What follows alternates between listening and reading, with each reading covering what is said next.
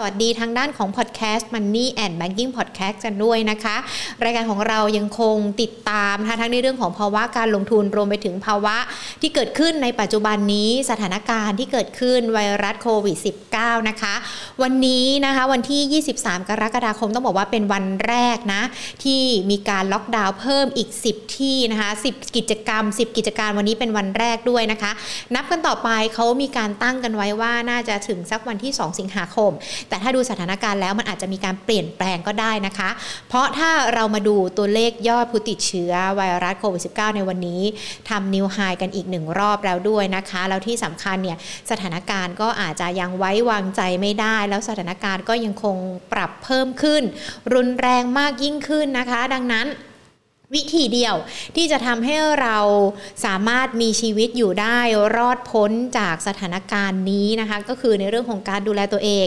ใครที่ดูแลตัวเองดีอยู่แล้วทำต่อไปเรื่อยๆเลยนะคะ อันนี้ถือว่าเป็นเรื่องที่ดี เพราะว่าเราเนี่ยได้ดูแลตัวเองด้วย แล้วก็แน่นอนดูแลคนรอบข้างคนที่เรารักกันด้วยนะคะ ไม่มีใครอยากให้เกิดดังนั้นเราอย่าประมาทค่ะ ไม่เป็นไรดูแลตัวเอง แล้วก็ดูแลเพื่อคนที่คุณรักเนาะแน่นอนว่าทุกๆ คนเนี่ยดูแลกันดีอยู่แล้วแหละสวมใส่หน้ากากอนามัยนะคะ แล้วก็หลีกเลี่ยงการพาตัวเองไปเจอผู้คนเยอะๆด้วยนะ อันนี้ก็ถือว่าเป็นสิ่งสำคัญเหมือนกันที่เรายังคงต้องทำต่อเนื่อง ทุกวันนี้ถ้ารู้สึกท้อแท้หรือว่ามองไปทางไหนก็หดหู่ก็อาจจะต้องแบบคุยกับตัวเองนะขอบคุณตัวเองที่ดูแลตัวเองเป็นอย่างดีนะ ไม่เป็นในเรื่องของโรคที่เกิดขึ้น หรือว่ายังต้องขอบคุณตัวเองที่เรายังสามารถมีงานทำมีชีวิตที่ดีแบบนี้ได้ด้วยนะคะ แน่นอนรายการของเรายังคงเป็นกำลังใจให้กับทุก ๆ หน่วยงานนะคะ ทุกๆคนที่ เผชิญกับสถานการณ์ที่ไม่คาดคิดในขณะนี้นะคะ เช่นเดียวกับกลุ่มทูค่ะ ที่ต้องบอกว่าพร้อมอยู่เคียงบ่าเคียงไหลคนไทยและประเทศไทย ให้ก้าวผ่านสถานการณ์ไวรัสโควิด -19 ระลอกใหม่นี้ไปด้วยกันนะคะ และแน่นอนสถานการณ์ที่เกิดขึ้นเมื่อวานนี้ทางด้านของธนาคารแห่งประเทศไทยออกมาบอกแล้วว่า การล็อกดาวน์รอบใหม่เนี่ยมันน่าจะมีผลต่อเศรษฐกิจให้ขยายตัวหรือว่าตัว GDP อีกสักประมาณ 0.8 ถึง 1.2%นะคะ แต่ว่าก็ยังคงต้องติดตามกัน ส่วนในเรื่องของตลาดหุ้นไทยก็ต้องบอกว่าเมื่อช่วงเช้าที่ผ่านมา ดัชนีก็ปรับลดลงไป 5.85 จุดนะคะ มันมีหลากหลายประเด็นเลยทั้งจากทิศทางต่างประเทศกรณีที่ จีนเขามีการลงดาบบริษัทเทคโนโลยีกันด้วยนะคะ แล้วก็ขณะเดียวกันบ้านเรายังคงติดตามสถานการณ์ไวรัสโควิด -19 ที่เกิดขึ้น ช่วงเช้าเนี่ยเลยปิดกันไป 1,546.51 จุด มูลค่าการซื้อขาย 32,011 ล้านบาท แล้วสัปดาห์หน้าก็มีช่วงวันหยุดกันด้วยนะคะ ดังนั้นในเรื่องของทิศทางการลงทุนจะเป็นอย่างไร เดี๋ยววันนี้พูดคุยกับนักวิเคราะห์กัน ส่วนคุณผู้ชมที่เข้ามาแล้วนะคะ อย่าลืมกดไลค์กดแชร์นะคะ กดดาวให้กำลังใจกันด้วยนะคะ แล้วก็ถ้าอยากจะถามตัวหุ้นกับนักวิเคราะห์สามารถคอมเมนต์กันได้เลยนะคะ เพราะว่าเดี๋ยววันนี้เราจะพูดคุยกันกับคุณสุโชติธีระวรรณรัตน์ผู้อำนวยการฝ่ายวิจัย บริษัทหลักทรัพย์ KGI ประเทศไทยจำกัดมหาชนนะคะ ใครที่มีข้อสงสัยเดี๋ยวถามได้เลยนะคะ สวัสดีค่ะคุณสุโชติค่ะครับผู้สายครับค่ะ ต้องบอกว่าสถานการณ์ตลาดหุ้นที่เกิดขึ้นในขณะนี้แน่นอนว่ามันยังคงมี ปัจจัยสถานการณ์ไวรัสโควิด -19 ที่เป็นตัวแปรสำคัญตัวแปรหนึ่งเลยนะคะ แต่ว่าวันนี้การปรับตัวย่อลงไปอีกเรื่องหนึ่งเลย ก็คือกรณีที่อาจจะเป็นปัจจัยจากต่างประเทศ ที่จีนเขามีการประกาศลงดาบหุ้นกลุ่มเทคโนโลยีของสหรัฐกันด้วย เราประเมินสถานการณ์ภาพรวมของตลาดยังไงดีคะตอนนี้ครับตอนนี้นะครับก็ผมเชื่อว่านะฮะตลาดหุ้นไทยคงจะขึ้นยากสักนิดหนึ่งในช่วงนี้นะครับ มันมีปัจจัยถ่วงอยู่หลายเรื่องนะครับ แต่ว่าโอกาสที่มันจะลงเนี่ย ลงลึกๆกลายเป็นขาลงกลายเป็นขาลงยาวๆเนี่ยผมก็เชื่อว่าโอกาสยากเหมือนกัน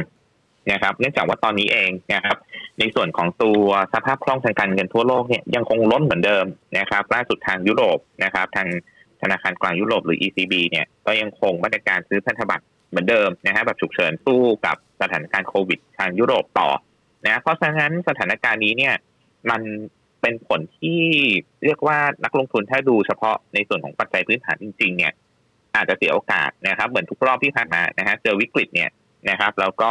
ธนาคารกลางทุกที่หลักๆ เนี่ยอัดฉีดเม็ดเงินเข้ามานะครับ กลายเป็นว่าหุ้นไม่ลงตามปัจจัยพื้นฐานนะครับ เนื่องจากสภาพคล่องมันล้น แล้วก็มันทำให้ในส่วนของตัว e a r n i n g yield gap เนี่ยนะครับมันค่อนข้างถ่างแล้วก็ความน่าสนใจในการลงทุนในตลาดหุ้นเนี่ยมันกลับมานั่นเองนะครับ เพราะฉะนั้นเนี่ยผมเชื่อว่าตอนนี้นะครับ สถานการณ์ตอนนี้ที่อัตราผลตอบแทนพันธบัตรรัฐบาลเนี่ย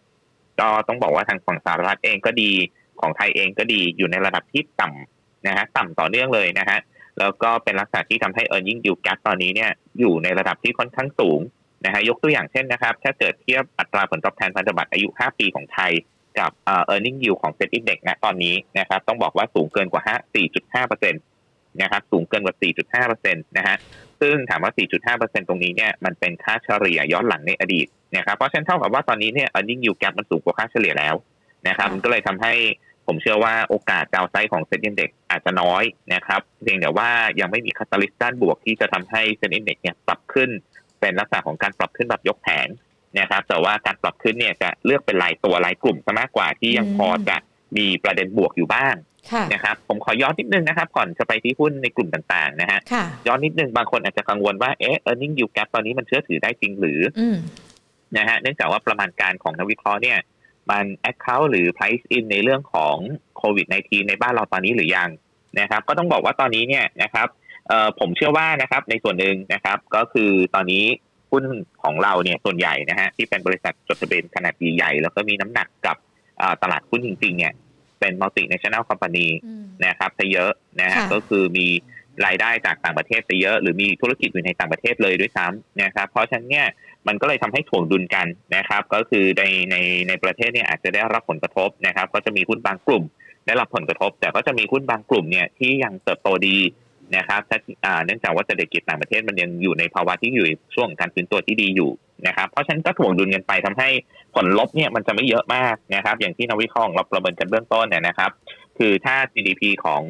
อ่าไทยปีนี้เนี่ยปรับลดลงสักหนึ่งเปอร์เซ็นต์ค่ะจากเดิมสมมติว่าสมมติที่ฐานอยู่สักสองเปอร์เซ็นต์นะฮะ ถ้าเหลือหนึ่งเปอร์เซ็นต์เนี่ยมันกระทบกับ EPS ของ Set Index เนี่ยสักประมาณเฉลี่ยแล้วสามถึงห้าเปอร์เซ็นต์เท่านั้นเองอืมนะครับเพราะว่าหุ้นขนาดใหญ่ที่มีน้ำหนักเนี่ยไม่โดนปรับลดกันค่ะนะครับจะเป็นหุ้นที่เป็น domestic play ซะเยอะนะฮะก็เลยทำให้ถ่วงดุลกันไป เพราะฉะนั้นผมเชื่อว่า earning yield gap ตอนนี้เนี่ยยังพอเชื่อถือได้นะครับหรือถ้าเกิดว่าเราลองดิสเขาลงมาสักหน่อยหนึ่งเนี่ย earning yield gap ก็ยังอยู่ในระดับที่น่าสนใจอยู่อยู่ดีนะฮะยิ่งถ้า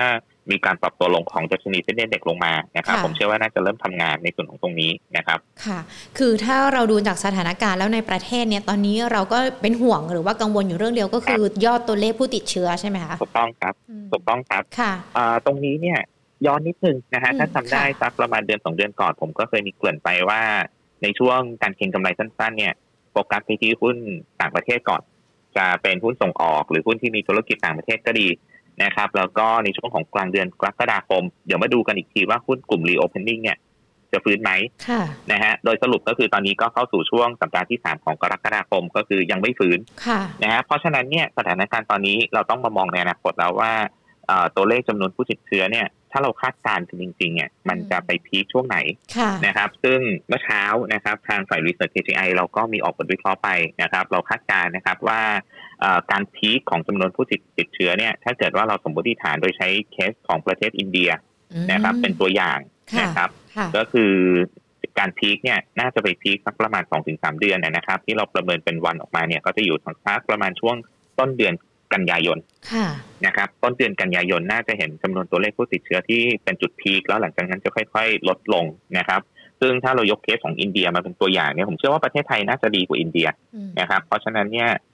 ไม่น่าจะเกินต้นเดือนกันยาน่าจะค่ะเริ่มถึงจุดพีคเพราะฉะนั้นนะครับในช่วงของสักประมาณกลางกลางๆเดือนของสิงหาคม เป็นอืมต้นไปค่ะมาจับตาดูกันอีกทีหนึ่งนะครับ ถ้าสถานการณ์เริ่มดูดีขึ้นเนี่ยหุ้นกลุ่ม reopening ก็จะกลับมา แล้วก็ความกังวลในเรื่องของการปรับลดประมาณการเนี่ยมันก็จะเริ่มลดลงนั่นเองนะครับแต่ถ้าตัวเลขไม่ได้เป็นเหมือนที่เราคิดไว้ก็ต้องอับมาทบทวนในเรื่องของการลงทุนกันอีกถูกต้องรอบนึงถูกไหมคะ ถูกต้องครับถูกต้องครับอย่างที่ผมบอกไปว่าอ่าก่อนหน้านี้เนี่ยผมเคยบอกว่ากรกฎากลางเดือนเดี๋ยวมาดูกันอีกทีค่ะแล้วสรุปก็คือเราต้องยืดเวลาออกไปอีกนะครับค่ะคือตอนนี้ความหวังรอบนี้เราก็มารอดูค่ะครับช่วงกลางเดือนสิงหาอีกทีหนึ่งนะครับค่ะก็จับตารอตัวเลขอย่างเดียวเลยถึงแม้ว่าจะมีวัคซีนเข้ามาแล้วในขณะนี้มันก็ยังทำให้เราเอ่อประมาณการไม่ได้ใช่ไหมคะพี่สุโชตครับวัคซีนกว่าจะเข้ามาจริงๆ น่าจะ ถ้าจะมาแบบเยอะแบบมีนัยยะจริงๆเนี่ยคงจะเป็นช่วงของไตรมาสที่สี่ค่ะนะครับเพราะฉะนั้นในช่วงนี้เนี่ยก็คงต้องคาดหวังในเรื่องของเอ่อเรียกว่าเป็นนโยบายที่ไม่ใช่ยานะฮะอืมถ้าถ้าเป็นภาษาอังกฤษแปลมาจะค่ะเป็นนโยบายที่ไม่ใช่ยาก็คือ social distance เนี่ยแหละค่ะนะครับ หรือค่ะมาตรการล็อกดาวน์ต่างๆนะครับค่ะ นอกเหนือจากมาตรการล็อกดาวน์ต่าง ๆ ที่ภาครัฐออกมาแล้วนะคะ อย่างในช่วงนี้เราก็อาจจะเห็นพวกมาตรการที่จะเข้ามาช่วยเหลือประชาชนในเรื่องของการ พักต้น พักชำระหนี้พักดอกเบี้ย หรือว่ามาตรการอื่น ๆ ที่จะเข้ามาช่วยเหลือประชาชนด้วย มันเพียงพอไหมคะหรือว่ามันจะต้องมีมาตรการเสริมเข้ามาอีกคะสำหรับมาตรการต่างๆตรงนี้ผมเชื่อว่าเดี๋ยวต้องมีอีกนะครับ คือตอนนี้เนี่ยมันเป็นเหมือนมาตรการเพื่อเอาตัวรอดนะครับ ให้ทุกคนสามารถใช้ชีวิตต่อได้ในช่วงวิกฤตตอนนี้นะฮะ เพราะฉะนั้นเนี่ยมันไม่ใช่มาตรการกระตุ้นนะฮะผมเชื่อว่าถ้าจบมาตรการตรงนี้แล้วสถานการณ์เริ่มดีขึ้นในช่วงสักประมาณปลายปลายเดือนสิงหาคมเนี่ย เราน่าจะเริ่มเห็นมาตรการในเรื่องของมาตรการการกระตุ้นออกมา อย่างที่ทางท่านนายกประชุมกับทางผู้บริหารบริษัทองค์กรยักษ์ใหญ่นะครับหลาย ๆ บริษัทเนี่ยผมเชื่อว่าน่าจะมีการเก็บข้อมูลแล้วว่าต้องการมาตรการกระตุ้นอะไรออกมานะครับเพียงแต่ว่าให้พ้นช่วงเยียวยาไปก่อนมากกว่านะครับ ตอนนี้ ยังเป็นลักษณะการเยียวยาอยู่ก็คือ ไม่ได้ทำให้สถานการณ์ดีขึ้นเพียงแต่ว่าทำให้สถานการณ์ไม่แย่ลงไปมากกว่านี้ค่ะนะฮะถ้าอย่างนั้นเองเนี่ยในช่วงนี้ที่เราต้องรอจับตาตัวเลขกันไม่ว่าจะเป็นทั้งช่วงเดี๋ยวช่วงสักปลายปลายสิงหากลางสิงหาอาจจะต้องมาดูกันอีกรอบหนึ่งหรือว่าจุดพีคที่ทางด้านของ KGI มองกันไว้ว่าน่าจะสักต้นต้นกันยายนจีมการลงทุนหรือว่ารูปแบบการลงทุนในตลาดหุ้นนักลงทุนอาจจะต้องมีการปรับเปลี่ยนกันเป็นระยะระยะเลยหรือเปล่าคะพักนี้ ครับ เพราะฉะนั้นช่วงนี้นะครับ ยังเป็นกลุ่มที่ผมขอเป็นเอ่อเป็นลักษณะ global pay ไปก่อนค่ะนะครับ เป็นหุ้นที่เชื่อมโยงกับต่างประเทศไปก่อนนะครับ ในช่วงนี้นะครับ อย่างที่เราเห็นกันนะครับ ต่างประเทศยังคงค่อนข้างดีอยู่นะครับ ตัวเลขส่งออกเพิ่งรายงานออกมาเมื่อบ่ายวันนี้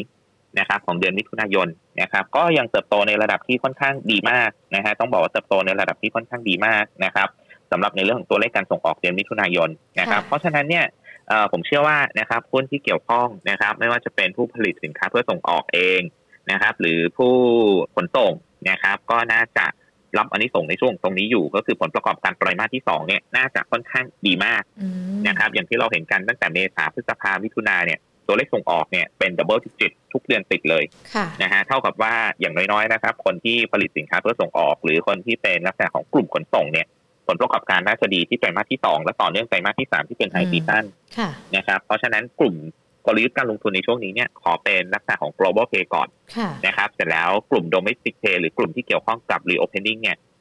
เรากลับมาดูช่วงสักประมาณกลางกลางสิงหา แต่ผมเชื่อว่าดาวไซไม่เยอะละนะครับ ดาวไซไม่เยอะละเพียงแต่ว่าไม่ขึ้นเท่านั้นเองนะฮะคือขาดขาดขาดปัจจัยบวกมากระตุ้นนะครับ คือ เต็มที่ก็อาจจะเป็นลักษณะการรีบาวสั้นๆนะครับแต่โอกาสดาวไซเนี่ยผมเชื่อว่าตอนนี้น่าจะไฟซ์อินไปพอสมควรละนะครับหลายๆตัวค่ะครับซึ่งถ้ามาดูการ global pay ในช่วงนี้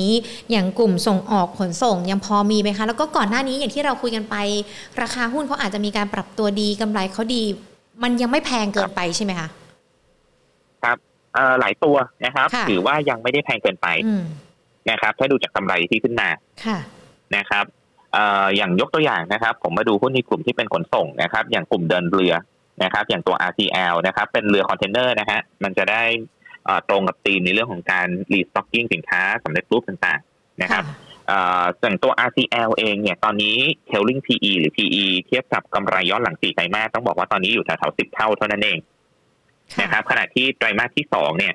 ถ้าสถานการณ์เป็นอย่างนี้นะครับไตรมาสที่สองกำไรเนี่ย น่าจะดีกว่าหรือเท่ากับไตรมาสที่หนึ่งเพ ราะตอนนี้เนี่ยในส่วนของตัว Shanghai Container Freight Indexนะครับที่เป็นลักษณะของ benchmark ของเรือคอนเทนเนอร์เนี่ยยัง peak เรื่อยๆนะฮะยังทำจุดสูงสุดใหม่เรื่อยๆ ขณะที่ราคาน้ำมันที่เป็นต้นทุนหลักของกลุ่มเดินเรือเนี่ยเริ่มที่จะหยุดพักฐานอย่างที่เราเห็นกันนะครับผมก็เลยเชื่อว่าผลประกอบการไตรมาสที่สองน่าจะออกมาดีกว่าหรือเท่ากับไตรมาสที่หนึ่งที่ดีมากนะครับ แล้วก็พอออกมาปุ๊บ เท่ากับว่าเทลลิง PE บนราคาปัจจุบันนี้เนี่ยมันจะต่ำกว่าสิบเท่าลงมาอีก นะครับเสร็จแล้วพอเข้าสู่ไตรมาสที่สามที่เป็น high season ผลประกอบการน่าจะใกล้เคียงกับไตรมาสที่สองเช่นกัน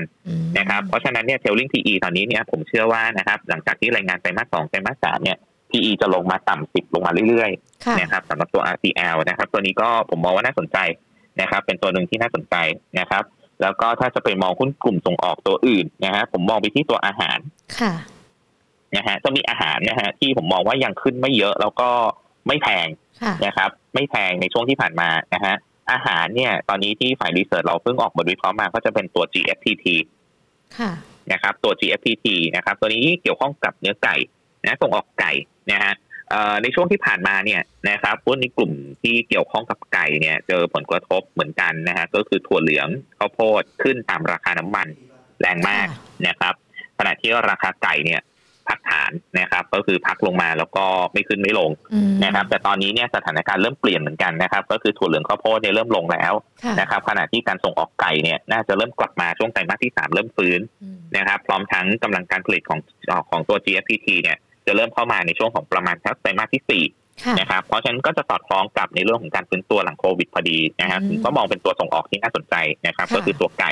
นะครับเสร็จแล้วผมอยากให้จับตาดูสถานการณ์น้ำท่วมที่จีนเพิ่มเติมนิดนึงค่ะนะครับถ้าตอนนี้ยังไม่แน่ใจนะครับ ว่าผลกระทบเนี่ยมันกระทบในเรื่องของพื้นที่เกษตรนะครับไม่แน่ใจว่าฟาร์มไก่ฟาร์มหมูเนี่ยจะได้รับผลกระทบมากน้อยแค่ไหนนะครับ ตรงนั้นเนี่ยอาจจะทำให้ supply ไก่ทั่วโลกเนี่ยอาจจะมีผลกระทบชะงักไปบ้างชั่วคราวนะครับ ก็อาจจะเป็นผลบวกกับตัว GFPT เช่นกันนะครับ แต่ว่าตรงนี้ผมไม่ยืนยันข้อมูลนะครับเพียงแต่ว่าต้องรอติดตามนิดนึงนะครับ ค่ะ ตัว GFPT นี่แนวรับแนวต้านเรามองเท่าไหร่คะ แล้วก็ตัว RCL เมื่อสักครู่นี้ด้วยค่ะ ครับตัว GFPT เนี่ยนะครับในส่วนของแนวรับแนวต้านนะครับ มาดูกราฟเขานิดนึงนะฮะเมื่อ2วันก่อนเพิ่งทะลุเส้นค่าเฉลี่ย200 วันขึ้นมานะครับ200 วันเคลื่อนที่แบบ EMA นะฮะตรงแถวๆบริเวณ 12 บาท 10 สตางค์นะครับพอสังเกตอย่างหนึ่งนะครับ พอทะลุขึ้นมาปุ๊บนะครับแรงซื้อเนี่ยแรงซื้อเก็งกำไรเริ่มตามมานะครับ ผมก็มองแนวรับของเขาเนี่ยนะครับจะอยู่ตรง 12.5 นะครับ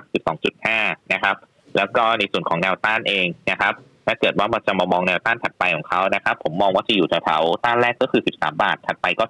13.5 นะครับ ก็จะเห็นว่าตรง 13.5 เนี่ย เป็นจุดที่เขาพักก่อนที่จะมีการปรับตัวลงนะฮะก่อนหน้านี้นะครับ ตรงนั้นก็จะเป็นแนวต้านสำคัญนั่นเองนะครับ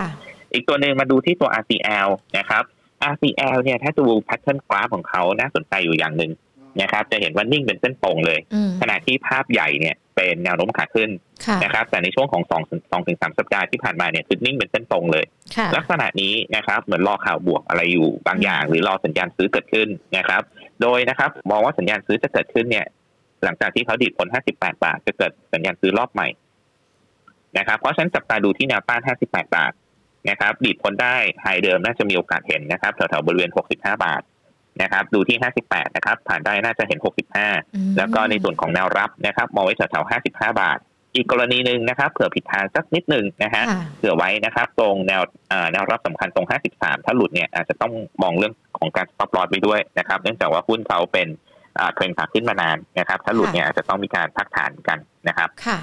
ถ้าดูในช่วงนี้มีแค่ 2 ตัวนี้เองหรอคะที่นักลงทุนเข้าไปได้ หรือว่ามันยังพอจะมีกลุ่มอื่นตัวอื่นที่น่าสนใจด้วยไหมคะ ครับ จริง ๆ ก็มีหลายตัวนะครับ แต่ว่าส่วนใหญ่เนี่ยจะเป็นแบบเรียกว่าเป็นปัจจัยบวกกันเฉพาะตัวไปเยอะนะฮะจะเป็นข่าวเฉพาะตัวกันไปเยอะนะฮะจะไม่ได้เป็นเรียกว่าเป็นธีมของภาพรวมของอุตสาหกรรมนะฮะอย่างที่ผมเกริ่นไปเนี่ยก็คือมันเป็นภาพรวมของการส่งออกนะครับ ที่ดีนะครับ ก็เลยเลือกมาสองตัว แต่ว่าถ้าถ้ามาดูไล่เรียงกันว่าตัวไหนน่าสนใจอีกบ้างนะครับ ตอนนี้ตัวที่ผมมองนะฮะว่าน่าสนใจเนี่ยนะครับ จะมีอีกธีมหนึ่งนะครับอาจจะไม่เกี่ยวข้องกับการส่งออกโดยตรง นะครับอาจจะไม่เกี่ยวข้องกับการส่งออกนะครับแต่ผมมองว่าตอนนี้เนี่ยน่าจะเป็นธีมการลงทุนที่อยู่ก็คือ bond yield ต่ำธีม bond yield นี่แหละนะครับก็จะมีธีมกลับมาเล่นกันอีกรอบหนึ่งก็คือธีมที่เรียกว่า bond-like stock นะฮะหรือหุ้นที่ทำตัวเปรียบเสมือนบอล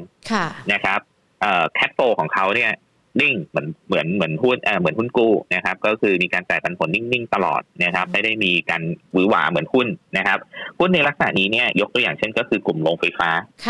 นะครับกลุ่มโรงไฟฟ้า แล้วตอนนี้เนี่ยผมอยากให้ไปโฟกัสโรงไฟฟ้าที่เป็นโรงไฟฟ้ายุคใหม่นะครับ อย่าไปโรงไฟฟ้ายุคเก่านะฮะโรงไฟฟ้ายุคเก่าที่มีถ่านหินอยู่ในมือค่อนข้างเยอะนี่มีความเสี่ยงนะครับ ก็คือกองทุนที่เป็นลักษณะของ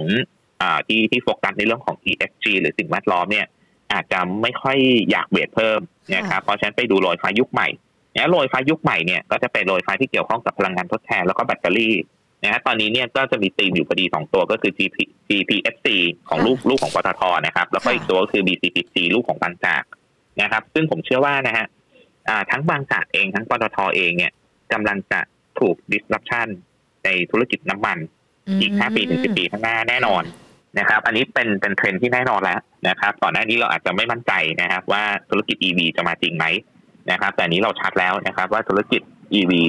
เป็นตัวที่มา disruption ธุรกิจน้ำมันแน่นอนนะเพราะฉะนั้นเนี่ยงบการลงทุนของบางจากกับปตทเนี่ยนะครับผมเชื่อว่าจะทิ้งน้ำหนักมาที่ BCPG กับ CPSC นะครับเพื่อป้องกันการถูก disruption ในอนาคตนะครับ โดยนะฮะล่าสุดเนี่ย GPSC ก็มีการประกาศออกมาเป็น เรียกว่าเป็น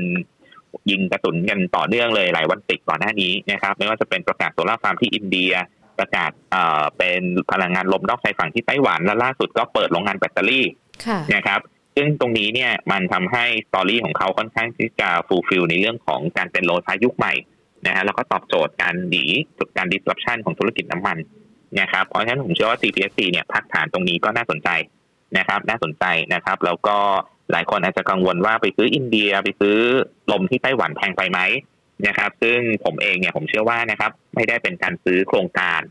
นะฮะคือถ้าซื้อโครงการแล้วมีแคทโฟที่25ปีแล้วจบเนี่ยค่ะนะฮะอาจจะดูเหมือนแพงนะฮะแต่ว่าการที่เขาไปซื้อรอบนี้เนี่ยเขาซื้อหุ้นอืมเท่ากับว่าหุ้นที่อินเดียกับหุ้นที่ไต้หวันเนี่ยยังมีการลงทุนต่อเนื่องไปเรื่อยๆ ในโครงการอื่นๆนะครับเพราะฉะนั้นเนี่ยผมเชื่อว่ายังมี growth อยู่นะครับค่ะแล้วก็จะเป็นตัวที่เอ่อเป็นโฟกัสของปตทนะฮะอีกตัวคือ BCPG นะครับค่ะ BCPG จะมี story เติมเข้ามาอีกนิดนึงนะบังเอิญเขามีพลังงานน้ำที่ลาว มีเขื่อนลาวด้วยค่ะ นะฮะซึ่งตอนนี้ที่เราเห็นกันนะฮะจีนน้ำท่วมหนักนะฮะแล้วก็ภาวะลานินญาน่าจะเห็นชัดนะครับ ตอนนี้เนี่ยตัวเลขที่ส่งสัญญาณในเรื่องของภาวะลานินญาเนี่ยมาแล้วนะครับ เพราะฉะนั้นเอ่อฤดูฝนปีนี้เนี่ยเขื่อนลาวน่าจะน้ำเต็มนะครับ ถ้าดูจากสถานการณ์ภาพรวมตรงนี้ แล้วก็จะเห็นอย่างหนึ่งก็คือหุ้น CKP ที่มีเขื่อนลาวอยู่เยอะ แล้วน้ำหนักของเขาเป็นพลังงานน้ำเยอะเนี่ยหุ้นขึ้นมาแล้วนะครับ ขณะที่ BCPG เนี่ย เพิ่งไปลงทุนพลังงานน้ำที่ลาวนะครับ โดยสัดส่วนเขาอาจจะยังไม่ได้เยอะเท่ากับ solar farm แต่ว่าถือว่ายังมีเกี่ยวอยู่บ้างนะครับ เพราะฉะนั้นผมเชื่อว่ายังมีธีมการลงทุนในเรื่องของน้ำที่ลาวอืมนะครับ อันนั้นเป็นส่วนที่หนึ่งค่ะนะครับ ส่วนที่สองก็มีการลงทุนในธุรกิจแบตเตอรี่ แล้วก็พลังงานลมที่ลาวเหมือนกันนะครับแบตเอ่อพลังงานลมที่ลาวแล้วก็แบตเตอรี่อันนี้น่าจะเป็นที่ที่ลูกค้าหลักก็คงจะเป็นที่จีนนะครับ เพราะฉะนั้นธีมการลงทุนก็จะใกล้เคียงกับ GPSC เลยค่ะคือเป็นโรยฟ้ายุคใหม่ นะครับขณะที่ราคาหุ้นของเขาเนี่ยนะครับอืมเอ่อแตกต่างนิดนึงนะฮะค่ะ GPSC เนี่ยขึ้นมาแล้วนะครับแต่ว่าเป็นการพักฐานไซด์เวย์เพื่อรอสัญญาณการเบรกอีกรอบหนึ่งเป็นลักษณะของแฟลกนะครับเป็นแฟลกนะเป็นชายธงนะครับ รอสัญญาณการผ่านแถวๆบริเวณสัก83 บาทนะครับ ก็จะเป็นลักษณะของการเบรกเพื่อเป็นครบสัญญาณแฟลกแล้วก็พุ่งอ่ามีโอกาสที่จะปรับขึ้นต่ออีกรอบหนึ่งนะครับก็มองแนวต้าน 83 ถัดไปคือ 85 นะครับ ในส่วนของแนวรับตัว GPSC ก็มอง 78 นะครับ 78 ซึ่งถ้าเขาหลุด 78 เนี่ย สัญญาณแฟลกที่เกิดขึ้นอาจจะเฟลนะครับ ก็อาจจะมีการพักฐานเหมือนกันตรงนั้นก็ระมัดระวังนิดนึงนะครับ อีกตัวนะครับกลับมาที่ตัวบางจากหรือ BCPC นะฮะ ตัวนี้แตกต่างนิดนึงคือเขาเพิ่งจะกำลังสู้อยู่ตรงเส้น 200 วันอยู่เลยนะครับ ตรง 14 บาท 30 นะครับกำลังสู้อยู่นะครับ ผ่านขึ้นมาได้ แล้วก็มีการ พักลงมาผ่านขึ้นมาแล้วก็พักลงมานะครับลักษณะนี้เนี่ยค่ะสู้ตรง 14 บาท 30 เป็นแนวรับนะครับแล้วก็ในส่วนของแนวต้านนะครับ ผมมองแถวๆบริเวณ 15 บาทนะฮะจะเป็นแนวต้านนะครับ แล้วก็ถ้าหลุด 14 บาท 30 เนี่ยเอ่อผมมองว่าไม่ถึงขั้นว่าจะกลายเป็นขาลงนะฮะจะเห็นแพทเทิร์นเขาเนี่ยสู้อยู่ตรงนี้นะครับก็จะมีแนวรับเนี่ยถ้าหลุด 14 3 ก็น่าจะลงไปพักแถวๆ14 บาทนะครับเพราะฉะนั้นก็มองเป็นลักษณะการทยอยสะสมแล้วกันนะครับ ถ้าถ้าอันมอนี้งก็จะเป็นอีกค่ะธีมหนึ่งครัค่ะบคือถ้ามองในทีมหรือว่าในกลุ่มนี้มีคุณผู้ชมถามมาตัว Echo สามารถซื้อได้ไหมคะ ซื้อเพิ่มได้ไหมแต่เอ็กโก้เนี่ยจริงๆเป็นหุ้นดีนะฮะค่ะเพียงแต่ว่าอย่างที่ผมบอกไปคือตอนนี้เนี่ยเหมือนกับนักลงทุนสถาบันเอ่อไม่สนใจโรยฟ้ายุคเก่า อืมค่ะนะครับ คือถูกปันผลดีนะครับ เหมือนโรงไฟฟ้าราชบุรีนะครับ ถูกปันผลดีนะครับ แต่ว่าตอนนี้เนี่ยคือเขายังขาดโกลดเนี่ยนะโคตอืม นะครับทั้งสองค่ะตัวนะขาดโกลดเนี่ยนะเพราะฉะนั้นถ้าสนใจซื้อลงทุนเอ็กโกจริง ๆ เนี่ย จะเป็นการทยอยซื้อ ซึ่งผมมองว่าดาวไซด์เขาต่ำแล้วนะครับ ก็คือถ้าดูจากกราฟย้อนหลังในช่วง3าถึงสเดือนนี้เนี่ยสถานการณ์อะไรเข้ามาในยหุ้นเขาก็ไม่ลงต่ำกว่านี้แล้วนะครับ ก็คือแถวๆบริเวณ160นะครับอ่าไม่น่าต่ำกว่านี้แล้วนะครับเพราะฉะนั้นเนี่ยคือทยอยซื้อตรงนี้แล้วก็สะสมเอาปันผลได้นะครับสำหรับตัว EGCO นะครับก็เป็นตัวที่สามารถซื้อเป็นซื้อเหมือนซื้อเป็นหุ้นกู้อะฮะค่ะ นะครับอ่าก็จะตีมเดียวอย่างที่ผมบอกเป็นหุ้น bond-like stock นะฮะอืมซื้อเขาเหมือนซื้อเป็นหุ้นกู้คือซื้อค่ะไปแล้วก็รับปันผลต่อปีไปค่ะนะครับ คือถ้าเรามามองกันเนี่ยจากสถานการณ์ที่เกิดขึ้นธีมการลงทุน หรือว่าแม้แต่ธีมการเล่นหุ้นของนักลงทุน มันอาจจะต้องมีการเปลี่ยนแปลงไปตามในเรื่องของสถานการณ์ หรือว่าวัฏจักรที่เกิดขึ้นกันด้วยนะคะ คุณสุชนแนะนำนักลงทุนสักนิดนึงดีไหมคะ เพราะว่าถึงแม้จะมีการเปลี่ยนแปลงไปยังไงก็แล้ว แต่ตลาดมีการปรับตัวย่อลง หรือว่าปรับเพิ่มขึ้นก็แล้วแต่เนี่ยค่ะ มันก็ยังคงมีความน่าลงทุนยังคงมีเสน่ห์ในตลาดหุ้นของเราอยู่ด้วย ครับ แน่นอนนะฮะตลาดหุ้นนะครับ ตอนนี้ดอกเบี้ยต่ำค่ะ นะครับเอ่อมันจะมีทฤษฎีหนึ่งนะครับ ก็คือสมมุตินะฮะอัตราผลตอบแทนการลงทุนในตลาดหุ้นที่สิบเปอร์เซ็นเนี่ยแต่ถ้าเป็นดอกเบี้ยในอดีตมันอยู่ห้าเปอร์เซ็นเนี่ยเทียบกับปัจจุบันนะฮะอัตราผลตอบแทนมันเท่าเดิมคือสิบเปอร์เซ็นเนี่ยในในตลาดหุ้นนะฮะแต่ดอกเบี้ยมันลงมาต่ำมากนะฮะพันธบัตรเหลือแค่หนึ่งเปอร์เซ็นสองเปอร์เซ็นเนี้ยถ้าเทียบกับในอดีตตอนนี้คือ valuation ตลาดหุ้นไทยคือถูกกว่าในอดีตมากค่ะนะครับ แม้ว่ามันจะไม่มีคาตาลิสต์บวกอะไรเลยมากนักนะครับก็ถ้าดูจากสถานการณ์ของบ้านเราตอนนี้นะฮะ เพียงแต่ว่าตอนนี้คือผมเชื่อว่าหุ้นไทยเนี่ยไม่แพงแล้วอืมนะครับด้วยสถานการณ์ดอกเบี้ยตอนนี้คือไม่แพงนะครับค่ะมันมีโอกาสการลงทุนอยู่ แล้วก็อย่างที่บอกไปนะครับ คือหุ้นถ้าสังเกตนะฮะไม่ได้ลงทั้งกระดานอืมค่ะนะครับ ลงมาก็ SET Index ลงจริงนะฮะแต่จะเห็นว่าจะมีหุ้นบางกลุ่มเนี่ยที่บวกสวนตลาดขึ้นไป เนื่องจากว่า มี story บวกที่รออยู่นะครับ ยกตัวอย่างอย่างที่ผมเกริ่นไปทั้งหมด ไม่ว่าจะค่ะเป็นกลุ่มส่งออกเองอืมนะกลุ่มที่เกี่ยวข้องกับโรงไฟฟ้าที่เป็นแบตเตอรี่เองค่ะนะครับหรือหุ้นที่อาจจะมีปัจจัยบวกเฉพาะตัวรออยู่หลาย ๆ ตัวเลยนะครับ ก็ยังพอมีอยู่นะครับ โดยเฉพาะหุ้นขนาดกลางขนาดเล็กนะครับค่ะอ่าเดี๋ยวขออนุญาตได้เรียงคำถามที่คุณผู้ชมถามมาด้วยนะคะ เพราะว่าพอเราพูดคุยกันเนี่ยแน่นอนว่าธีมการเล่นหุ้นในช่วงนี้มันก็อาจจะเหมาะเหมาะสำหรับในช่วงนี้ก็มีทั้งส่งออก หรือว่าตัวที่ อ้างอิง หรือว่าหุ้นที่เหมือนจะเป็นทำตัวเป็นบอลกันด้วยนะคะที่เรามีการแนะนำกันไปแล้ว แต่ว่าก็ยังมีหลากหลายกลุ่มหลากหลายตัวเลยนะคะ ที่มีครับคุณผู้ชมถามมากันด้วยนะคะ อย่างเมื่อสักครู่นี้เราก็ตอบกันไปแล้วตัว e อ o นะคะ มีถามในกลุ่มอสังหาริมทรัพย์ด้วยค่ะอย่างสุภาลัยนี่น่าสนใจไหมคะ หรือว่ามองกลุ่มนี้ยังไงกันบ้างคะครับสำหรับกลุ่มอสังหามาดูภาพรวมก่อนนะครับค่ะคือนักวิเคราะห์ของเราเนี่ยประเมินตอนนี้เนี่ยอุปทานบ้านเนี่ยลงมาเยอะละอืม ถูกซับออกไปเยอะละค่ะนะครับ ก็คือไม่มีการสร้างบ้านใหม่เยอะในช่วงที่ผ่านมานะครับ ไม่ค่อยมีการสร้างบ้านใหม่นะครับ แล้วก็เอ่อมีการเรียกว่าโละสต็อกกันไปเยอะ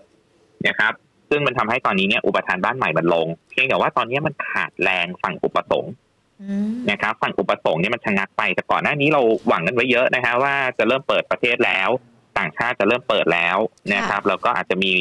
เอ่อเรียกว่าเป็นกฎหมายใหม่ให้ต่างชาติซื้อคอนโดได้มากขึ้นนะครับ ซึ่งตรงนี้ต่างๆ เนี่ยมันตอนนี้ก็เรียกว่าสถานการณ์เปลี่ยนอืมนะครับ ก็เลยทำให้อุปสงค์เนี่ยมันยังกลับมาอ่อนแอเหมือนเดิมค่ะนะครับ ก็เลยทำให้มันยังไปต่อไม่ไหวนะครับ ซึ่งก็กลับมาที่เดิมนะฮะถ้าเกิดว่าสถานการณ์เป็นลักษณะนี้เนี่ย บ้านที่เป็นบ้านเดี่ยวจะเยอะนะครับ แล้วตัวที่ conservative อย่างสุภาลัยเนี่ยค่ะนะผมเชื่อว่าจะเป็นตัวที่เอาตัวรอดนะครับ จะเป็นตัวที่เอาตัวรอดได้นะครับ จะเป็นตัวที่เอาตัวรอดได้แล้วก็จะทำให้ตัวสุภาลัยเนี่ยเรามองว่าเป็น top pick ของกลุ่มอืมค่ะ นะฮะเรามองว่าเป็น top pick ของกลุ่มตัวหนึ่งเหมือนกันค่ะนะครับเพราะว่า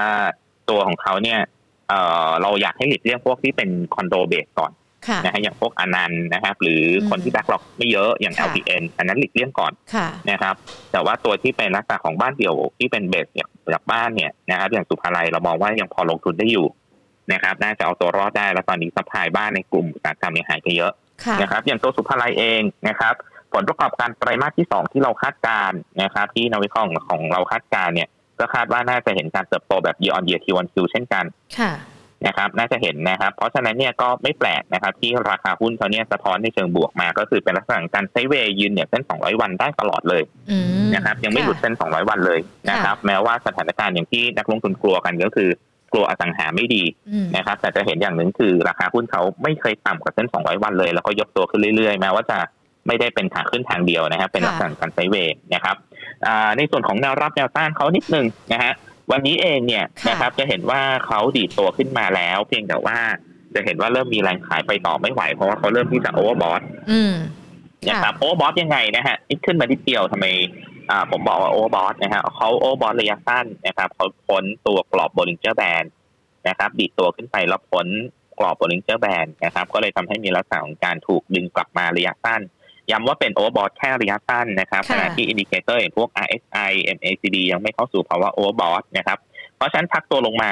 ยังไม่น่ากังวลนะครับสำหรับสุภาลัยนะฮะผมบอกว่าการพักลงมาจะอยู่แถวๆแนวรับสักบริเวณ 21.3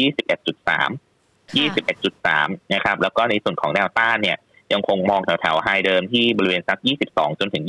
22.5 นะครับอืมค่ะ ก็เป็นตัวที่มีคุณผู้ชมถามมาด้วยนะคะ อีกหนึ่งท่านที่ถามมาตัว KK น่าจะเป็น K&K Superstore ค่ะ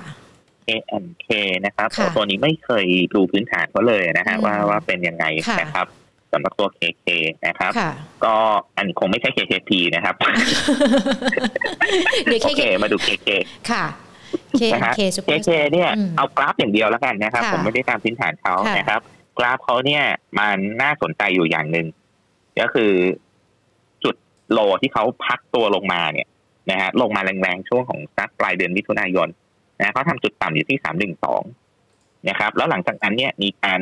พยายามรีบาวด์แล้วก็พักลงมาก็ไม่หลุดสามหนึ่งสองหลายรอบนะครับ รอบนี้เป็นรอบที่สามแล้วนะครับ ลักษณะนี้เนี่ยมันทำให้ตัว MACD กับ RSI ของเขาเนี่ย เริ่มที่จะ หยุดแล้วก็สร้างฐานนะครับ หยุดแล้วก็สร้างฐานนะครับ ตามแนวโน้มราคาหุ้นเลยนะครับ เพราะฉะนั้นลักษณะกราฟลักษณะนี้นะครับ ถ้าเกิดว่าโฟกัสหุ้นตัวนี้อยู่จริงๆเนี่ยผมอยากให้ดูสักนิดหนึ่งนะครับ ถ้าเกิดว่าเขามีจังหวะของการดีดขึ้นไปทดสอบแนวต้านแถวๆบริเวณสามบาทห้าสิบสามจุดห้านะครับ ถ้าดีดพ้นสามจุดห้าอาจจะเล่นเก็งกำไรสั้นๆ คือ follow by ค่ะแนวต้าน3.8จนถึง4น่าจะมีโอกาส นะครับ แต่ต้องพ้น 3.5 นะครับ ถ้าไม่พ้น 3.5 เขาจะแกว่งตัวอยู่ในกรอบ sideway ตามเดิมนะครับ แนวรับเขา3.2 นะครับ แนวต้าน 3.5 แล้วก็ stop loss เนี่ยคือจุด low ที่เขาทำนะฮะ แล้วก็ย้ำไม่ยอมหลุดเลยสักครั้งเลยเนี่ย ก็คือ 312ค่ะนะครับก็เป็นแนวทางละกันเนาะเพราะว่าเราดูในส่วนของกราฟกันด้วยนะคะ สหไทยเทอร์มินอลราคาตัวนี้มองยังไงไอ้ terminal ตัวนี้ตัว PORT หรือเปล่าครับใช่ค่ะ PORT ค่ะ ครับสำหรับหุ้น PORT นะครับเอ่ออันนี้ไม่ได้ตามจริงๆนะฮะอืมว่าว่าพื้นฐานเขาเป็นยังไงนะครับค่ะแต่ว่าในเชิงของเทคนิคเนี่ยเขาเริ่มจะสุ่มเสี่ยง ใช้คำว่าสุ่มเสี่ยงแล้วกันนะครับ ยังไม่ถึงขั้นเป็นขาลงนะครับ สุ่มเสี่ยงนะครับ ก็คือเขาหลุดเส้น 200 วันตรง 2.9 นะครับ จะเห็นว่าในช่วงสักหลายเดือนที่ผ่านมาเนี่ยไม่เคยหลุดเลยนะฮะยืนได้บนเส้น 200 วันมาตลอดมีจังหวะหลุดแค่วันสองวันแล้วก็ดิบกลับนะครับค่ะแต่รอบนี้นะครับ หลุดเส้น 200 วันแล้ว พยายามขึ้นไปสู้ตรง 2.9 แล้วอืมก็ไม่ไหวนะครับค่ะหลุดลงมาอีกรอบหนึ่งแล้วลักษณะนี้สุ่มเสี่ยงนะครับ ถ้าหลุด 2.8 เนี่ย อาจจะกลายเป็นหุ้นที่เข้าสู่แนวโน้มขาลงได้เหมือนกันอืมนะครับ ก็ค่ะระมัดระวังตรง 2.8 นะครับ แล้วก็ในส่วนของแนวต้านอย่างที่บอกไปนะครับ 2.9 ก็คงจะกลายเป็นแนวต้านไปแล้วสำหรับรอบนี้นะครับ แล้วก็ถ้าพ้น 2.9 ได้นะครับ ก็จะมีต้านถัดไปอยู่แถวๆสักบริเวณ 3 บาทจนถึง 3 บาท 10สตางค์นะครับ ค่ะ s t a r f e c ค่ะ มองยังไงคะกราฟิก S Flex นะครับค่ะครับสำหรับตัว S Flex นะฮะตัวนี้นะครับ ในเชิงกราฟของเขายังเป็น pattern ที่ไม่ได้มีอะไรเป็นพิเศษอืมนะครับ ไม่ได้มีอะไรเป็นพิเศษนะครับ ตอนนี้นะครับ ในส่วนของกราฟของเขาก็คือยืนบนเส้น 200 วันนะฮะมีจังหวะหลุดลงไปบ้างแล้วก็ฟื้นตัวขึ้นมานะครับ ตรง 5.5 บาท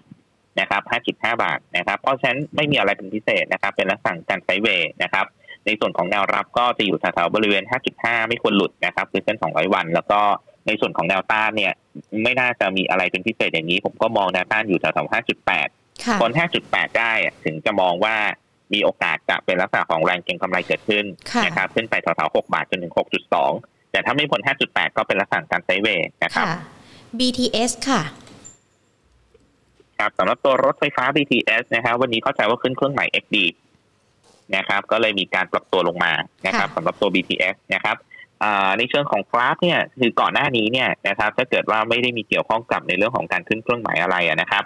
การแกว่งตัวขึ้นลักษณะนี้ถือว่าค่อนข้างดีมากนะครับถือว่าค่อนข้างดีมาก แล้วก็มีโอกาสที่จะจี้ขึ้นไปหาแนวต้าน 9.4 จนถึง 9.6 ซึ่งเป็นเส้น 200 วันนะครับ แต่ลักษณะนี้เนี่ยพอมีขึ้นเครื่องหมาย X ก่อนนะครับ ก็เลยทำให้มีการปรับตัวลงมาหลุด 9 บาทนะครับ ลักษณะนี้นะครับก็คงจะต้องดูวันพรุ่งนี้อีกทีหนึ่งนะครับค่ะถ้าเกิดว่ามีการ rebound เกิดขึ้น แล้วก็ขึ้นไปยืนเนี่ย9บาทได้นะครับอาจจะมีสัญญาณที่ดีคือกลับขึ้นไปสู่ที่เดิมของเขาก็คือแถวๆ9.2อืมนะครับแล้วก็แนวต้านก็อยู่ 9.4 เป็นต้านแรกถัดไปค่ะนะครับ แต่ว่าถ้าวันพรุ่งนี้เนี่ยไม่สามารถกลับไปยืนเนี่ย9บาทได้นะครับ ผมมองว่าน่าจะเป็นลักษณะที่รอนะครับ รอให้เขาหยุดดูสถานการณ์นิดนึงว่าไม่ต่ำกว่า 8.6 เนี่ยค่ะนะครับค่อยมองในเรื่องการเข้าซื้อ เพราะว่า ช่วงก่อนหน้านี้ในช่วง 1-2 สัปดาห์ที่ผ่านมาที่มีลักษณะของการถูกซื้อขึ้นไปจนถึงบริเวณ 9 บาทกว่าๆเนี่ย อาจจะเป็นการซื้อเพื่อเอา X อืมนะครับ ซื้อเพื่อเอา X ค่ะนะครับ เพราะฉะนั้นเนี่ยถ้าเกิดว่า X เสร็จแล้วเนี่ยขอจับตาดูสักนิดหนึ่งนะครับสักสักสามวันถึงห้าวันนะครับ ว่าสถานการณ์เป็นอย่างไรนะฮะถ้าไม่หลุด 8.6 เนี่ยทยอยซื้อได้น่าจะเริ่มกลับตัวนะครับ แต่ถ้าหลุด 8.6 ให้ระมัดระวังก่อนดีกว่านะครับสำหรับตัว BTS นะครับ แล้วก็ เป็นตัวหนึ่งที่มันเกี่ยวข้องกับทีม reopening อืมนะฮะเพราะฉะนั้นค่ะผมเชื่อว่าโอกาสที่จะขึ้นเร็วๆเนี่ย อาจจะอาจจะยากอาจหน่จะอยไม่รีบขึ้นอืมนะฮะค่ะอาจจะไม่รีบขึ้นนะฮะคือธุรกิจลูกๆเขาเนี่ยตัว VGI สถานการณ์ยังไม่ค่อยดี แต่ว่าตัวเคอรี่เนี่ยที่เป็นต้องบอกว่าเป็นหลานสินะครับไม่ใช่ลูกโดยตรงนะครับ ตัวเคอรี่สถานการณ์ยังพอดีอยู่เพียงแต่ว่ากำไรของเขาคงจะมาชดเชย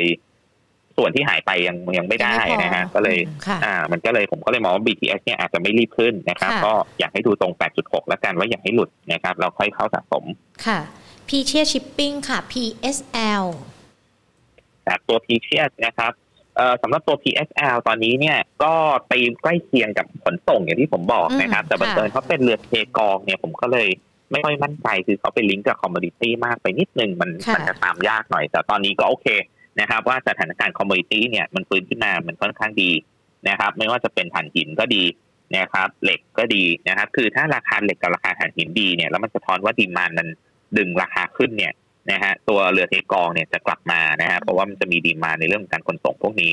นะครับอ่าแล้วก็สำหรับตัว p ีเชียชิปปิ้งเองนะครับ อันนี้ไม่ได้ตามพื้นฐานนะครับ ถ้าดูจากกราฟเพียงอย่างเดียวเนี่ยนะครับ วันนี้นะครับ การที่เขายืนเหนือ 20 บาท นะครับ มันทำให้ตัว MACD กับ RSI เนี่ยเขาเริ่มส่งสัญญาณซื้อเกิดขึ้นอีกรอบหนึ่งนะผมก็มองว่าน่าจะมีโอกาสทดสอบไฮแต่แถว22 ได้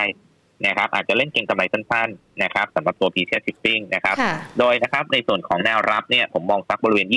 20.5 นะครับ 20.5 นะครับ แล้วก็ถ้าหลุด 20 ก็สัญญาณที่เกิดขึ้นอาจจะเฟลก็อาจจะซับลอสก่อนนะครับ หรือมีกำไรอยู่ก็ล็อกกำไรก่อนนะครับ แล้วตัว TTA มองยังไงล่ะคะ เพราะเห็นมีข่าวจะไปร่วมทุนกับ f i c o Corporation ในการทำธุรกิจเทคโนโลยีกันด้วยนะคะ ครับตัวนี้ไม่ได้ตามเลยฮะว่าว่าธุรกิจพื้นฐานเขาไปยังไงต่อนะครับ แต่ในเชิงของตัวหลักๆ ของเขาก็คงจะใกล้เคียงกับพีเชียเพียงแต่ว่าสัดส่วนของเขามันไม่เหมือนพีเชียที่เป็นเรือโดยตรง นะครับก็เลยอาจจะทำให้ไม่ได้รับอันนี้ส่งในเรื่องของตัวตัวค่าระวังเรือโดยตรงเหมือนตัวพีเชียนะครับในส่วนของธุรกิจใหม่ที่จะไปทำอันนี้ไม่แน่ใจนะครับ ว่าจะเป็นบวกมากน้อยแค่ไหน แต่ถ้าดูจากสัญญาณกราฟนะครับถ้าดูจากสัญญาณกราฟเพียงอย่างเดียวนะครับ ผมขออนุญาตนะครับตรง 15.1 นะยืนเหนือ 15.1 เนี่ย น่าจะมีแรงเก็งกำไรเกิดขึ้นนะครับยืนเหนือ 15.1 นะครับ น่าจะมีแรงเก็งกำไรเกิดขึ้น ก็จะมีแนวต้านอยู่ตรง 16 บาทจนถึง 17 บาท นะครับ16จนถึง17แต่ว่าต้องพ้น15 1นะครับถ้าไม่พ้นตรงบริเวณ15บาท10สตางค์เนี่ยก็มีโอกาสที่จะเป็นลักษณะการ sideway ต่อนะครับ ยังไม่มีสัญญาณอะไรเป็นพิเศษค่ะ Zen Corporation ราคานี้เข้าไปได้หรือยังคะ หรือว่าควรจะถือยาวสำหรับตัว Zen ครับ Zen คือร้านอาหาร Zen นะครับจาก EM ครับสำหรับตัวเซนนะฮะก็ผมมองว่า สถานการณ์ไม่ดีขนาดนี้เนี่ย ราคาหุ้นเขายังยืนได้ เพราะฉะนั้นเนี่ยผมเชื่อว่าดาวไซเขาน่าจะจำกัดละนะครับ ก็คือนักลงทุนเนี่ยรับได้ละนะครับ กับสถานการณ์ตอนนี้กับ valuation ณขณะนี้นะครับ ก็คือพอรับได้นะครับ เพียงแต่ว่าโอกาสที่จะขึ้นเนี่ยยังคงคงต้องรอดูสักประมาณกลางกลางสิงหาเป็นต้นไปอย่างที่ผมบอกนะครับ ว่า สถานการณ์มันเริ่มดีขึ้นไหมนะครับ เพราะว่าถ้าเกิดว่าสถานการณ์ยังไม่ดีขึ้นเนี่ย โอกาสที่เซ็นจะฟื้นตัวนะครับ แล้วกลับไปบวกแรงๆเนี่ยคงจะมีโอกาสน้อยนะครับ แต่ว่าดาวไซด์เนี่ยคงจะน้อยนะครับ เพราะฉะนั้นถ้าถามว่ามีอยู่หรือติดอยู่ทำยังไงนะครับ มีอยู่ติดอยู่เนี่ยคือถือต่อนะครับ มีอยู่ติดอยู่คือถือต่อเชื่อว่าราคาหุ้นตรงนี้เนี่ยเอ่อมาเก็ตเนี่ยคือรับรับราคานี้เรียบร้อยแล้วกับสถานการณ์ตอนนี้นะครับ ยกเว้นว่าเขาหลุดสิบเอ็ดบาท แล้วหลุดสิบเอ็ดบาทเนี่ยแสดงว่า มันมีเหตุการณ์อะไรที่อาจจะมากกว่าคาดนะครับ หลุดสิบเอ็ดบาท อาจจะ stop loss ก่อนทีหนึ่งนะครับ หรือ short against port นะครับ ถ้าถ้าเราดูพื้นฐานตัวนี้แบบมั่นใจในตัวนี้แล้วแล้วเข้าไปซื้อแล้วเนี่ยนะฮะอาจจะใช้คำว่า short against ที่ขายก่อน แล้วลงไปรับใหม่ข้างล่างนะครับดูที่ 11 บาทนะครับ ถ้าไม่หลุด 11 ก็ถือต่อได้นะครับ ค่ะ ขออีก 2 ตัวนะคะ พี่สุโชตขาตัว RS มองยังไงคะครับสำหรับตัว RS นะครับเอ่อ RS เองเนี่ยนะครับ ก็ผลประกอบการที่ที่เราคาดการสำหรับไตรมาสที่สองเนี่ยนะครับ ก็ต้องบอกว่ามันอาจจะไม่ได้สวยหรูอย่างที่เคยคาดหวังตั้งแต่ตอนต้นปีนะครับ ไม่ได้สวยหรูมากเพียงแต่ว่ามันก็ไม่ได้แย่มากนะฮะเพียงแต่ว่ามันไม่ได้สวยหรูมากนักนะครับสำหรับตัว RS นะครับ แต่เราเชื่อว่าน่าจะค่อยๆ ดีขึ้นแล้ว เนื่องจากว่าในเรื่องของธุรกิจการชงเขาเนี่ยเรายังไม่ได้ price in ลงไปเลยนะฮะสำหรับตัวการชงนะฮะเรายังไม่ได้ price in ในประมาณการของ RS นะครับ มาแล้วนะครับดูตัวเลขไตรมาสที่สองที่เราคาดการนะฮะเราคาดการกำไรอยู่ที่ 90 ล้านบาท ก็ลดลง 36% Q on Q แล้วก็ลดลง 17% Year on Year นะครับ ก็คือสถานการณ์ไตรมาสสองอาจจะไม่สวยนะครับแล้วก็คงจะไปรอลุ้นที่ครึ่งปีหลัง รวมถึงในเรื่องของการเปิดตัวธุรกิจการชงนะฮะเพราะฉะนั้น RS เนี่ยคือถ้ามีอยู่นะครับ ถ้ามีอยู่นะฮะหลุด 20 ให้ short against port ก่อนหรือ stop loss ก่อนอืมนะครับ ขายก่อนนะครับ ถ้าหลุดค่ะ20 ถ้าไม่หลุด 20 เนี่ย การฟื้นตัวของเขานะครับ ก็จะมีแนวต้านอยู่เยอะหลาย step เหมือนกันนะ step ที่หนึ่งคือ 21 บาทนะครับพ้น21 เนี่ยจะเจอเส้น 200 วันตรง 22 นะครับ ค่ะ ออริค่ะ ออริจิน ครับสำหรับตัวโอรินะครับค่ะตัวโอริเองนะฮะ ก็เป็นเรียกว่าเป็นอสังหาที่มีคอนโดเบสอืมนะเป็นคอนโดเบสค่ะนะครับ เพียงแต่ว่าผมเชื่อว่าเขาก็จะลงไม่เยอะค่ะ นะฮะจะไม่เหมือน LPN ค่ะนะฮะจะไม่เหมือน LPN จะไม่เหมือนอนันต์นะครับเพราะผมเชื่อว่าโอริเองเนี่ยเขาปรับตัวได้ค่ะนะฮะแล้วก็เป็นอสังหายุคใหม่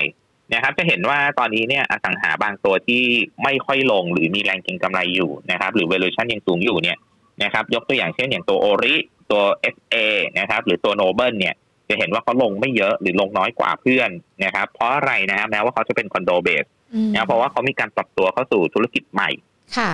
นะฮะมีการปรับตัวเข้าสู่ธุรกิจใหม่ๆนะฮะอย่างโอริเองเนี่ยกับธุรกิจใหม่ๆเกือบหมดเลยนะครับ ไม่ว่าจะเป็นล่าสุดก็จับมือกับกันกุลอืมนะครับ solar farm นะฮะแล้วก็เอ่อสำหรับโอริเองเนี่ยก็จะเป็นคอนโดที่ตอบโจทย์